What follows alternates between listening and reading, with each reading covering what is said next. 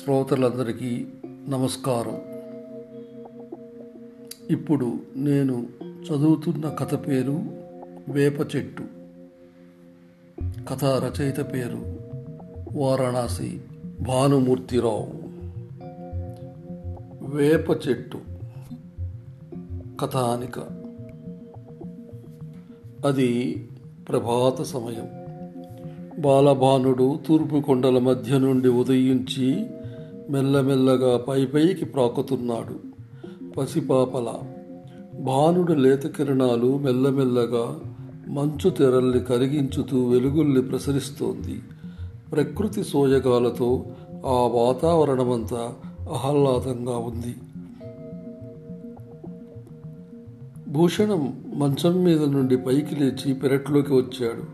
వస్తూనే కళ్ళు నులుముకుంటూ పెరట్లో ఉన్న వేప చెట్టు కేసి చూస్తూ ఆ చెట్టు లేత ఆకుల మధ్యలోంచి దూసుకు వస్తున్న లేత కిరణాలను చూస్తూ కనీ కనబడని సూర్యబింబాన్ని దర్శించుకొని సూర్య నమస్కారం చేసుకున్నాడు.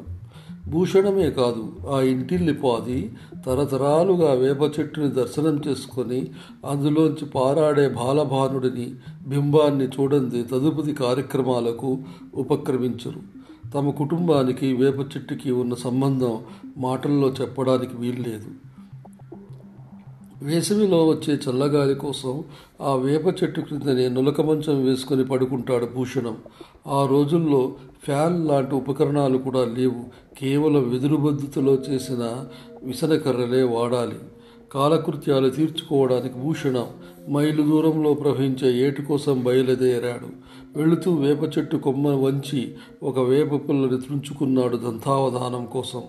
అక్కడక్కడ విరగబూసిన తెల్ల ముత్యాలు లాంటి వేప పూతను చూసి ఆనందభరితుడై కొంచెం పూత తీసుకొని నోట్లో వేసుకుని నమిలి మింగాడు. వేప పూతే కాదు, వేప చెట్టే ఒక ఆయుర్వేద ధన్వంతరి.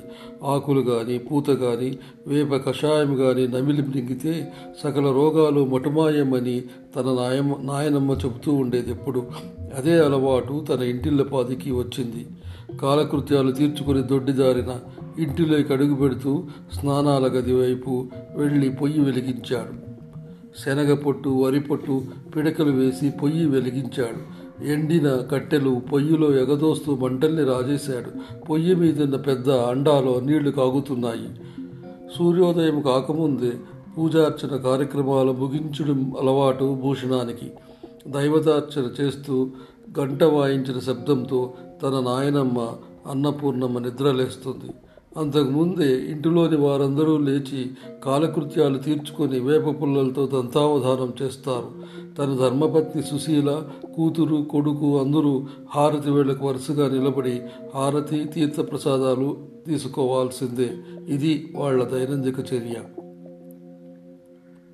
భూషణం కర్పూర హారతి వాళ్ళ నాయనమ్మ దగ్గరికి వెళ్ళిచ్చాడు.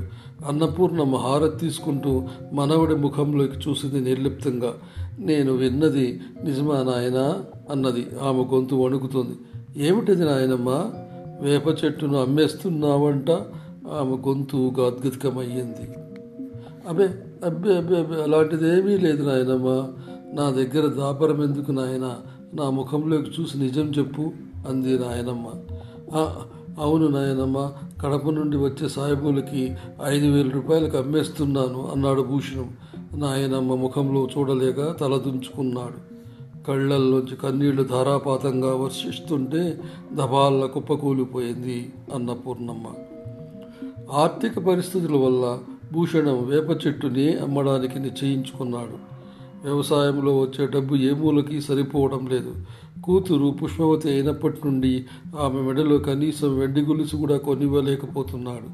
వచ్చే 5,000కు ఏదైనా బంగారు గొలుసు కొనివ్వాలని అనుకున్నాడు. కానీ డబ్బు కోసం బంగారం లాంటి వేప చెట్టును అమ్మడం తనకు కూడా సుతారాము నచ్చలేదు.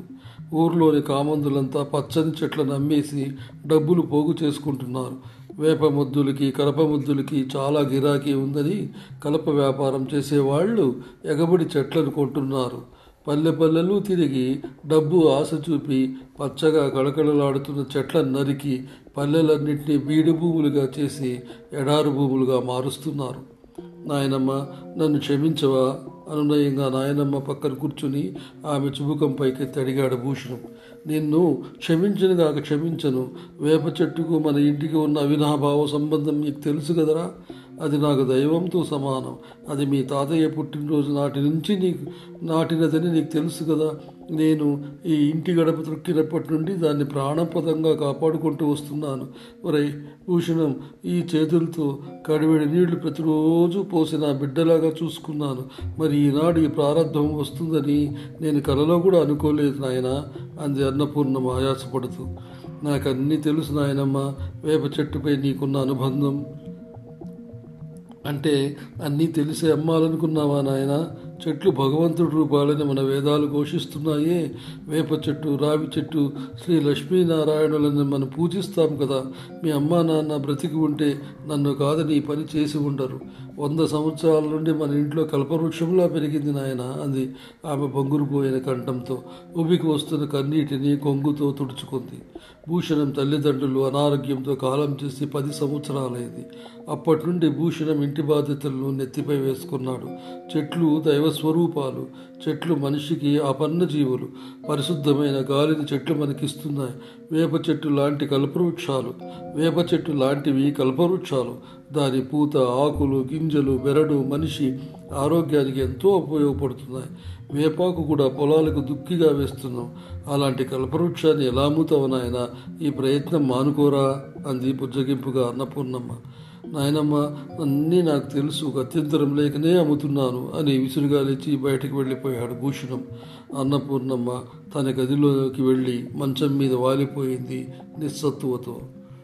మరుసటి రోజు అనుకున్న ప్రకారం కొనుగోలుదారుడు 5,000 రూపాయలు భూషణం చేతిలో పెట్టి అగ్రిమెంట్ రాయించుకున్నాడు. వాళ్ళు పెద్ద పెద్ద రంపాలు, కొడవళ్ళు, గొడ్డళ్ళు, పొడుగాటి త్రాళ్ళు తెచ్చుకున్నారు. పనులు పురమాయించి ఆ పెద్ద మనిషి వెళ్ళిపోయాడు. భూషణంతో పాటు ఇంటిలపాది విలవిలలాడిపోయారు. చెట్టు కొమ్మలు నరుకుతూ ఉంటే తమ చేతుల్లో నరుకుతున్నట్టు బాధపడిపోయారు. ఆ అపరిచిత వ్యక్తులు దాదాపు 10 మంది తమ నిలుపైన కొడవళ్లతో దృఢమైన వేప చెట్టు కొమ్మల్ని తెగ నరుకుతూ ఉన్నారు. మధ్యాహ్నం అయ్యేసరికి కాళ్ళు చేతులు తెగిపోయిన మొండంలా నిర్జీవమైన కళతో మిగిలిపోయింది వేప చెట్టు. సాయంత్రానికల్లా వేప చెట్టు మొదలు కాండాన్ని రంపంతో కోస్తున్నారు. కీచు కీచుమని రంపం చేస్తున్న శబ్దం అన్నపూర్ణమ్మ ప్రేగుల్ని కలిసివేసింది. ఆమె శరీరాన్ని ఎవరో ముక్కలుగా ముక్కలుగా కోసినట్లు విలవలలాడిపోయింది. అంతలోనే బ్రహ్మాండమైన శబ్దం. త్రాళ్లతో లాగుతూ అంత పెద్ద చెట్టు మొదల్ని పెళ్ళపెళ్ళమని నేలగూల్చారు వారు. ఆ వేప చెట్టుకు నోరు ఉంటే ఆర్తనాదాలు చేసేదేమో. సాయంకాలం అయిపోయింది. 2 లారీలు ఇంటి ముందర వచ్చి ఆగాయి. ఆ వచ్చిన పని వాళ్ళు వేప ముద్దుల్ని పేర్చి లారీల్లోకి ఎక్కిస్తున్నారు. ఎక్కడి నుండో వచ్చిన కాకులు, పక్షుల గుంపు భయంకరమైన అరుపులు చేసుకుంటూ అక్కడక్కడే చెట్టు చుట్టూ తిరుగుతూ అరుస్తున్నాయి. బహుశా తమ పిల్లలు, గూళ్ళు ఏమైపోయారనే బెంగతో అరుస్తున్నాయేమో. కొన్ని కాకులు వలయాలుగా తిరుగుతూ కావు కావు అని అరుస్తున్నాయి. భూషణానికి ఆ రాత్రంతా నిద్ర పట్టడం లేదు. గుండె లయ తప్పి గట్టిగా కొట్టుకోసాగింది. గుండెను అదుముకుంటూ బలంగా శ్వాస వదులుతూ నిద్ర రాక ఇటూ ఇటూ పొర్లుతున్నాడు. తెల్లవారింది. పక్షుల గుంపు, కాకులు ఇంకా ఆర్తనాదాలు చేస్తూనే ఉన్నాయి. తమ గూళ్ళు కనపడలేదని అవి బాధపడుతున్నట్లున్నాయి కాబోలు. నిన్నటి వరకు తమకు ఆశ్రయం ఇచ్చి తమతో సహవాసం చేసిన మహావృక్షం ఒక్కసారిగా అదృశ్యమైనందుకు ఆ మూగజీవాలకు అర్థం కావడం లేదు. పెరడంతా బోసిపోయినట్లుంది. ప్రకృతి పాలిపోయినట్లుంది. భూషణం స్నానానంతరం హారతి పళ్ళెంలో అన్నపూర్ణమ్మ పడుకున్న మంచం కేసి నడిచాడు. నాయనమ్మ ఇందా హారతి తీసుకో అన్నాడు భూషణం. 2-3 సార్లు పిలిచిన అన్నపూర్ణమ్మలో చలనం లేదు. నాయనమ్మ అంటూ ఆమె మీద పడి భోరున విలిపించాడు. హారతి పళ్ళెంలో కర్పూర జ్యోతి ఎప్పుడో ఆరిపోయింది. 90 ఏళ్లుగా ఆ ఇంటిని కనిపెట్టుకుని అందరి ఆలనా పాలనా చూసుకున్న అన్నపూర్ణమ్మ అనంత వాయువుల్లో ఎప్పుడో కలిసిపోయింది. తాను ఎంతో ఇష్టంగా పెంచుకున్న వేప చెట్టులాగే నిర్జీవమైంది. వేప చెట్టు కథానిక, రచన వారణాసి భానుమూర్తిరావు.